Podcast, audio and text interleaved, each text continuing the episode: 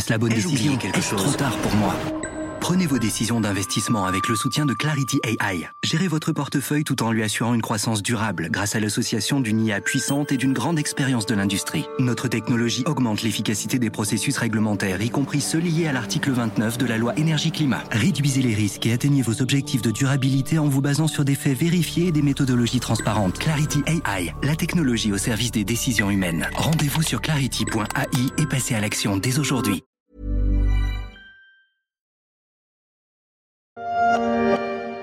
Les bombardements ont repris de plus belle ce soir à Kharkiv.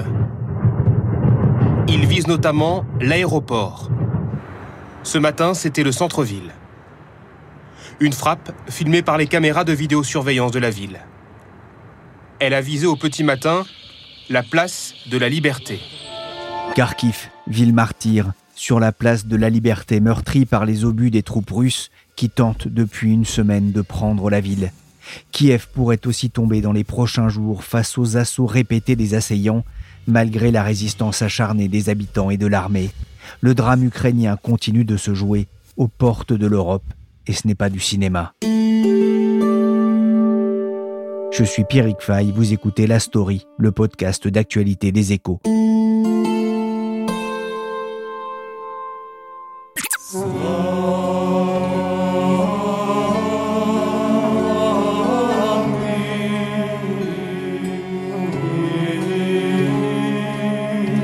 Aujourd'hui, dans cet épisode de La Story, baigné par cette musique ukrainienne du Moyen-Âge trouvée sur YouTube, j'ai décidé de laisser la parole à Masha Kondakova. Les Ukrainiens, c'est des gens qui travaillent beaucoup, qui ont beaucoup de patience, mais si on les touche, ils vont répondre. Et ça ne m'étonne pas du tout qu'ils soient tous unis aujourd'hui. Mes amis acteurs, réalisateurs, ils se réunissent, ils aident, ils, ils apprennent comment aider aux gens blessés. Ils attendent tous euh, défendre Kiev et leur ville natale. Masha Kondakova est ukrainienne. Elle est actrice, réalisatrice et scénariste. Elle vit entre Kiev et Paris, où elle a fait une partie de ses études. Je l'ai appelée mardi sur son portable à Paris. Désolée si le son au début est un peu mauvais. Entre deux mille seize et deux mille dix-neuf, elle a tourné un documentaire sur la guerre au Donbass, cette région à l'est de l'Ukraine en guerre depuis huit ans. Elle oppose des séparatistes pro-russes et l'armée régulière de l'Ukraine. Inner Wars raconte le quotidien de trois femmes engagées dans la guerre. Sélectionné pour le festival Arte Kino, le documentaire était disponible sur Arte. Il donne un bon aperçu de la fougue et du patriotisme qui anime les Ukrainiens. Elle m'a raconté comment elle avait vécu l'attaque des forces russes contre son pays. Je suis née à Kiev, à la capitale de l'Ukraine, où sont mes parents aujourd'hui et ma sœur. Ils sont bloqués dans la ville et j'ai appris l'attaque de l'Ukraine le même jour de la première de mon film à Paris, au cinéma Silencio des Prés. Et c'était d'un côté trop compliqué de gérer les émotions, la peur, j'étais terrifiée. Et de l'autre côté, j'étais ravie de ces coïncidences parce qu'on a planifié cette première depuis deux semaines. Personne n'attendait que la Russie va attaquer l'Ukraine. Et c'était ma manière de manifester, de rejoindre plus que deux cents personnes dans la salle du cinéma pour parler de la situation à travers de, de regards des femmes, soldats qui s'engageaient bénévolement à la guerre de Donbass et aujourd'hui en Ukraine. Quand je vous ai eu au téléphone pour prendre ce rendez-vous pour l'interview, vous veniez de raccrocher avec votre sœur. Comment vos proches vivent-ils cette situation ? C'est très compliqué, c'est pas facile. Oui. Ils décident est-ce qu'il faut rester, est-ce qu'il faut partir. Mon père euh, ne veut pas quitter Kiev et il veut faire tout pour que sa femme et sa fille pardon, puissent euh, aller euh, en abri. Mais il veut rester pour, euh, voilà, pour soutenir la ville. Et c'est trop compliqué pour nous euh, aujourd'hui. On parle tous les jours, plusieurs fois, chaque heure. Par contre aussi, on rigole. On essaie de garder le moral. On trouve les blagues euh, parce qu'ils n'ont pas la voiture. Donc, euh, on se dit, quand ma sœur, elle a lancé la caméra surveillance dans la ville, sur les routes, pour voir comment est-ce que, par exemple, il serait possible de partir. il a trouvé la caméra de zoo. Et donc, elle a dit, il a un éléphant. Peut-être qu'on peut, comme, un ancien combat, les anciens combattants, peut-être on peut se servir d'un éléphant pour, euh, pour partir et aller contre les tanks. Dans les abris, pas partir vraiment de l'Ukraine, mais dans, aller dans l'abri. Depuis quelques jours, hein, on le sait, hein, des dizaines, des centaines de milliers de femmes, d'enfants, de familles, de personnes âgées euh, fuient la guerre. Vous, vous êtes en train de préparer votre retour en Ukraine. Pour quelle raison ? Je me suis dit que je peux être utile parce que je parle quatre langues, ukrainienne, russe, anglais, français. France Inter, par exemple, m'a contacté, ils ont cherché fixeur sur place. Je leur ai dit que je suis prête à y aller, mais c'était urgent. Le chemin est long de Paris, arriver à Kiev, ça, ça va prendre même quelques jours. Du coup, maintenant, je, je cherche la possibilité de parler au maximum de mon côté ici, utiliser ma voix en tant que cinéaste pour parler de la situation en Ukraine, parce que je veux être utile à cette guerre. Je veux protéger mon peuple et, et ma nation, comme le font tous mes amis, tous mes collègues cinéastes, comme ils font toute ma, ma famille, ma marraine qui a dit c'est une femme qui va fêter soixante-huit ans bientôt, et elle a dit qu'elle a déjà préparé les cocktails Molotov au cas où le tank va arriver, elle est prête pour se battre.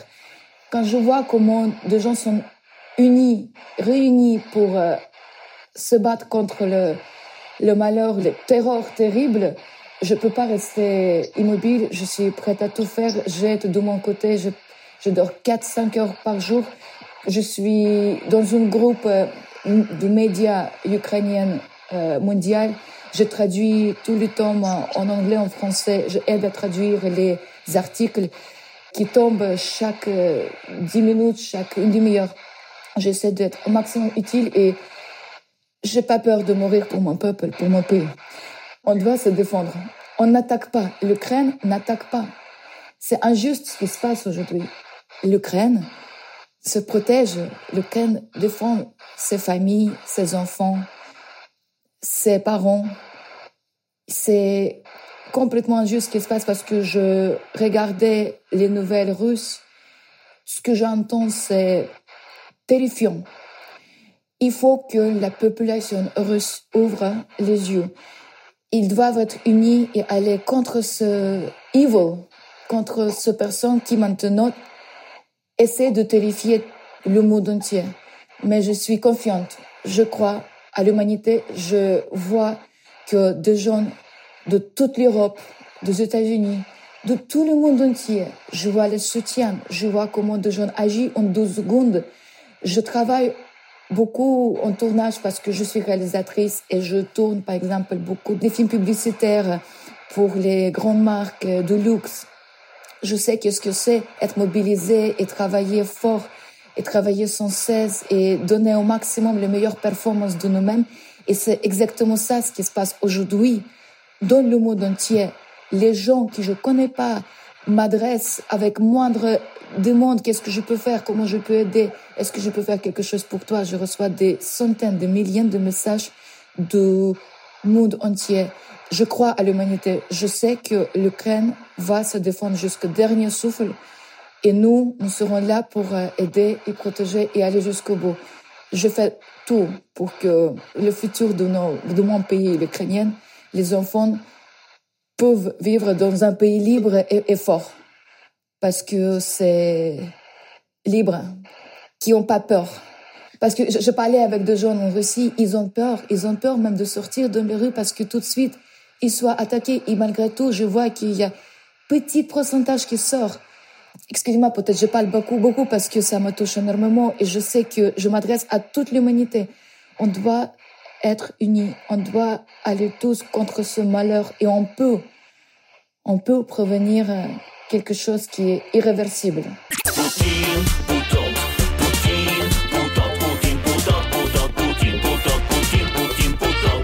Poutine Put Out, le programme en chanson de Klemen Slakonja, comique slovène, une chanson de deux mille seize qui n'a pas pris une ride. Masha Kondakova, les dirigeants russes semblent avoir été surpris par la résistance des Ukrainiens et notamment celle de son président devenu un symbole pour le monde entier. Est-ce que vous, vous êtes surprise par cette résistance ? Je ne suis pas du tout surprise. Non, non, je suis touchée et émue et pas du tout surprise, non. Je suis surprise d'avoir apprendre que ma ville natale a été bombardée le matin. Personne n'attendait que, euh, comme ils disent, notre peuple fraternel qui balançait les grenades euh, dans les villes civiles. Ça, j'étais surprise, oui. J'étais complètement terrifiée et surprise que les peuples ukrainiens se réunissent pour résister contre ça. Pas du tout.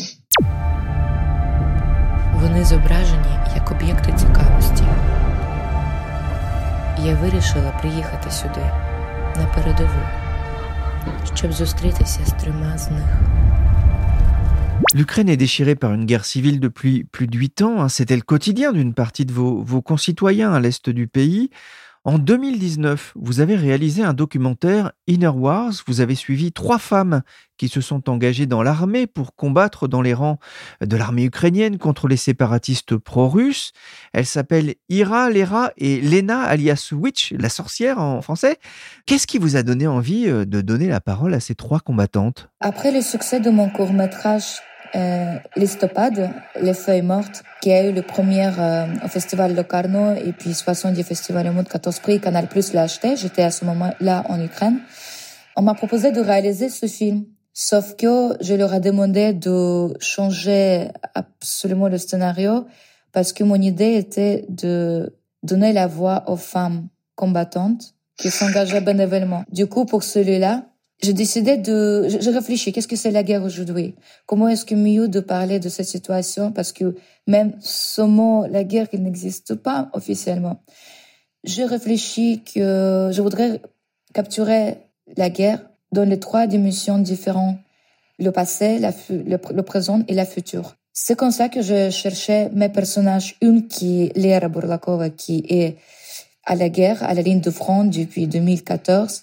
Une qui est revenue après la blessure très très grave, Ira, à Kiev, parce qu'elle a perdu deux jambes et un œil selon une explosion d'une mine terrestre. Mais elle a survécu, ce qui est quasiment impossible. Et elle représente le passé, les conséquences, les fantômes de la guerre qui vont la suivre pendant toute sa vie. Et puis une autre femme que je rencontrais par hasard quand je suis allée à la ligne de front, la sorcière, qui représente pour moi le futur parce que elle a perdu toute sa famille à cause de la guerre, mais elle a trouvé l'amour de sa vie à la ligne de front. Il s'est marié et pour moi, l'amour, c'est la plus grande puissance au monde, c'est la plus grande énergie sur laquelle on peut construire notre avenir. Du coup, c'est comme ça que je choisis ces personnages et je... c'est pour ça qu'il y a trois femmes. Quand on a que l'amour à s'offrir en partage au jour du grand voyage qu'est notre grand amour. En entendant Masha parler de ce mariage entre Witch et son nouvel amour, j'ai repensé à cette superbe chanson de Brel et en ces temps troublés, j'ai eu envie de partager quelques secondes avec vous. Chaque heure et chaque jour, quand on n'a que l'amour. C'est un documentaire hein, qui a été tourné aussi sur le front, euh, auprès du Donbass. Fut un tournage difficile ? Extrêmement difficile, parce que on ne pouvait rien prévoir. On était quatre personnes. Moi, j'ai filmé aussi. Il y a la moitié des images que j'ai filmées sont dans le film, que d'ailleurs, vous pouvez voir sur Arte. Mais du coup, le plus important, je suis allée suivre ces femmes pendant trois ans. Euh, j'ai commencé les recherches en deux mille seize, le tournage a commencé en deux mille dix-sept jusqu'en deux mille dix-neuf. J'ai vu la guerre en différents états euh, de mobilisation. Je me suis mis en danger mortel trois fois pendant le tournage. Mais derrière la caméra, on oublie le danger. Je dormais avec mon personnage, Lera. Je passais quasiment tout le temps avec elle. Et parfois, je me suis pas douchée pendant des jours. C'était complètement imprévisible parce que, par exemple, la sorcière, elle m'appelait C'était trop compliqué d'y entrer à la ligne de front, vraiment, parce qu'on a tourné parfois les scènes de nuit, c'était, on était là-bas illégalement. Mais chaque membre de mon équipe, donc trois personnes, chef opérateur, enregistreur du son et directeur de production, on a tous pris la décision que nous sommes responsables de notre action. C'est seulement nous et que nous qui prenons cette décision. Et si quelqu'un a eu peur ou les doutes, évidemment, il pouvait rester. Mais personne, personne ne m'a abandonné. On est allé dans les zones zéro zéro où j'ai entendu comment les tirs de snipers, j'ai vu comment les... les...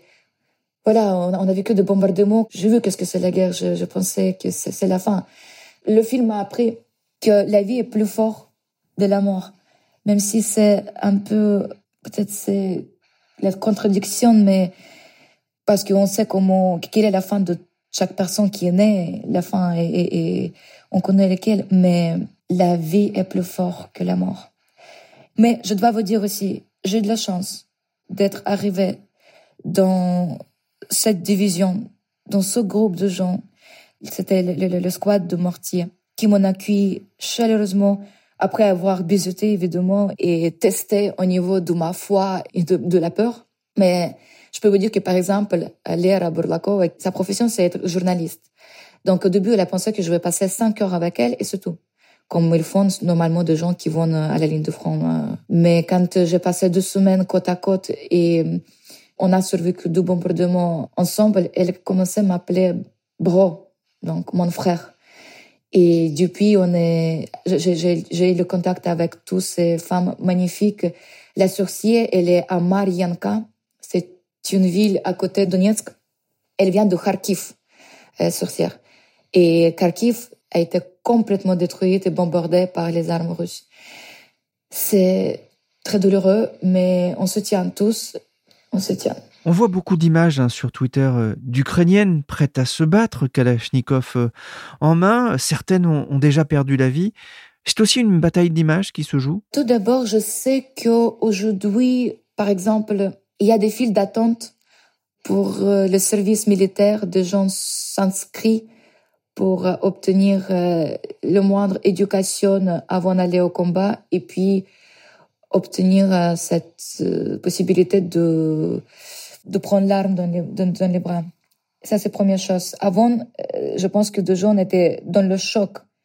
Mais aujourd'hui, il y a des files d'attente. Les hommes, mes amis, concrètement, les cinéastes, les acteurs, ils sont presque tous à Kiev pour la résistance. Est-ce que c'est... D'où ça vient? Je ne sais pas. C'est notre esprit qui est comme ça. Est-ce que c'est l'image qui nous aide? Bah, moi, je travaille avec l'image. L'image, c'est notre langue... du cinéma, on, on parle à travers des images. Donc évidemment, pour nous, c'est indispensable de s'exprimer à travers des images. Mais encore une fois, quand je réalisais ce film, par exemple, j'étais complètement contre la propagande ou quoi qu'il arrive. Tout ce qui m'intéressait, c'est qu'est-ce que ça veut dire être à la ligne du front quand tu es une femme dans un pays assez patriarcal, parce qu'à l'époque, on, c'était rare qu'une femme pouvait être allée vraiment... une combattante. Et qu'est-ce que ça veut dire, comme vous avez dit, de continuer le combat après d'avoir perdu la famille, les amours, les très proches, les enfants. Mais imaginez les, les femmes qui vont recevoir les corps morts de ses fils, de ses maris, de ses fils morts. Je parle de Russes qui ont été jetés dans le massacre complet. Et quand on regarde les images... Les soldats qui ont été arrêtés, ils disent euh, « on était ici en entraînement ». Est-ce que c'est vrai? Ou est-ce que c'était quelqu'un leur a ordonné de répondre ça pour qu'ils sauvent leur vie? Parce que les Ukrainiens, évidemment, les humains, quand ils entendent ça, j'ai vu les images, des, ils envoient des, des squads de soldats russes en Russie pour qu'ils transfèrent le message que... En fait, on nous a envoyé tuer des gens innocents. Donc, je pense que aujourd'hui, c'est indispensable de parler de cette situation, de témoigner. C'est pour ça que je voulais aller vraiment à Kiev et être tout près de tous les événements, parce que ça me touche énormément que cette population immense de la nation russe qui vit aveugle aujourd'hui, et je veux qu'ils entendent ce qu'on dit, et je crois que à travers de nos images, à travers de la vérité, c'est la vérité. Et ceux qui se défendent avec le drapeau de vérité, effectivement, va gagner. А что ты будешь делать после войны? Не знаю.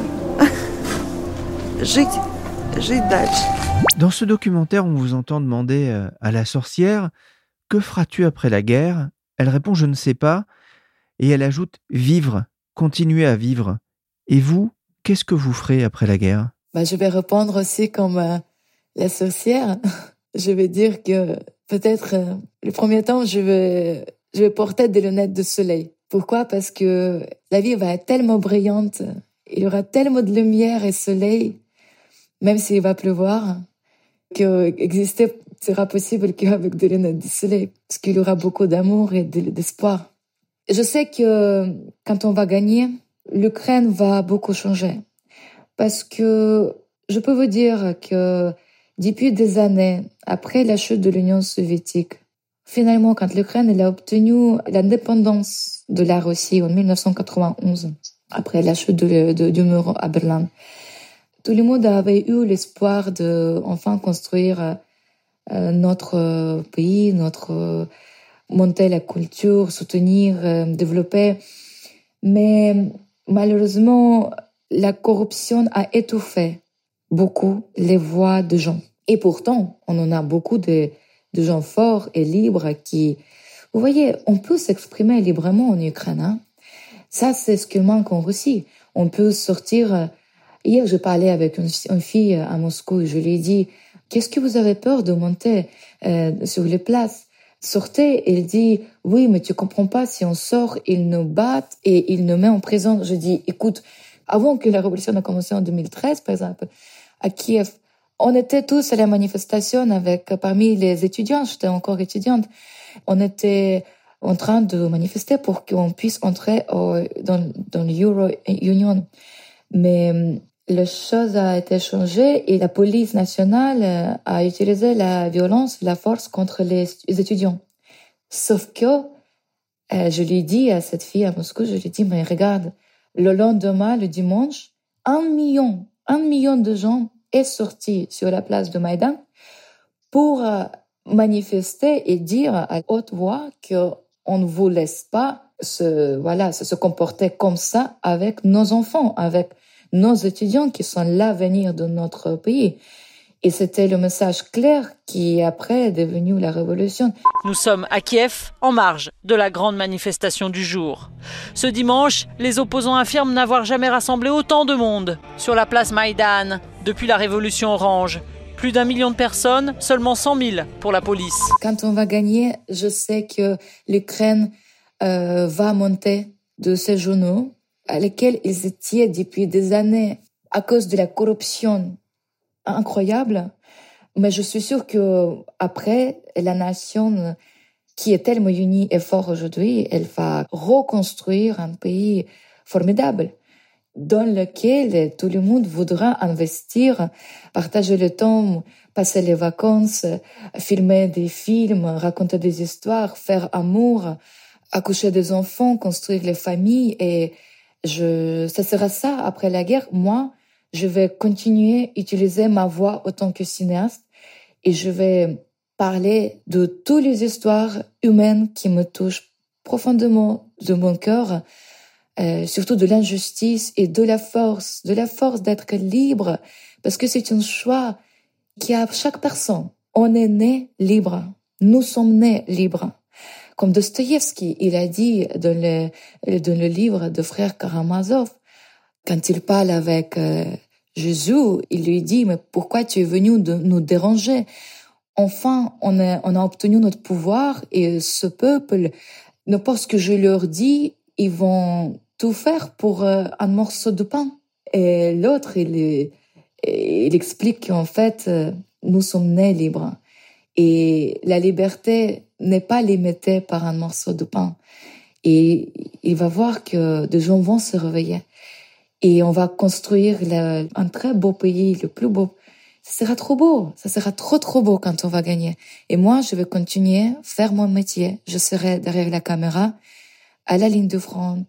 Dans le moment quand mon pays va se reconstruire, je serai avec toute ma force, mentalement et physiquement. Je vais montrer, filmer tout pour euh, communiquer avec le monde à travers des images, des images pour euh, raconter mon point de vue de tout ce qui se passe du côté humain. Merci Masha Kondakova, réalisatrice du documentaire Inner Wars sur la guerre au Donbass, diffusé récemment sur Arte. Apprenez, ô tsar, ni punition ni récompense, ni le sang des prisons ni les autels ne sont des barrières suffisantes. Inclinez les premiers votre tête sous la justice des lois.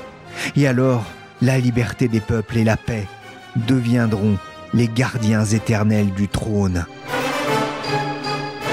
C'est sur ces vers tirés du poème « Ode à la liberté » d'Alexandre Pouchkine, écrit en dix-huit cent dix-sept, mais qui résonne encore aujourd'hui sous la musique de Shostakovich, que se termine cet épisode de La Story.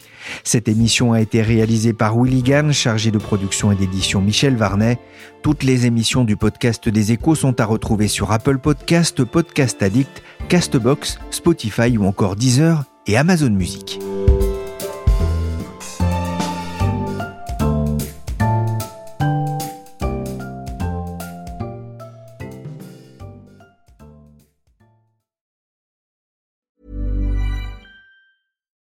When you need mealtime inspiration, it's worth shopping Kroger, where you'll find over thirty thousand mouthwatering choices that excite your inner foodie. And no matter what tasty choice you make, you'll enjoy our everyday low prices, plus extra ways to save, like digital coupons worth over six hundred dollars each week. You can also save up to one dollar off per gallon at the pump with fuel points. More savings and more inspiring flavors make shopping Kroger worth it every time. Kroger, fresh for everyone. Fuel restrictions apply.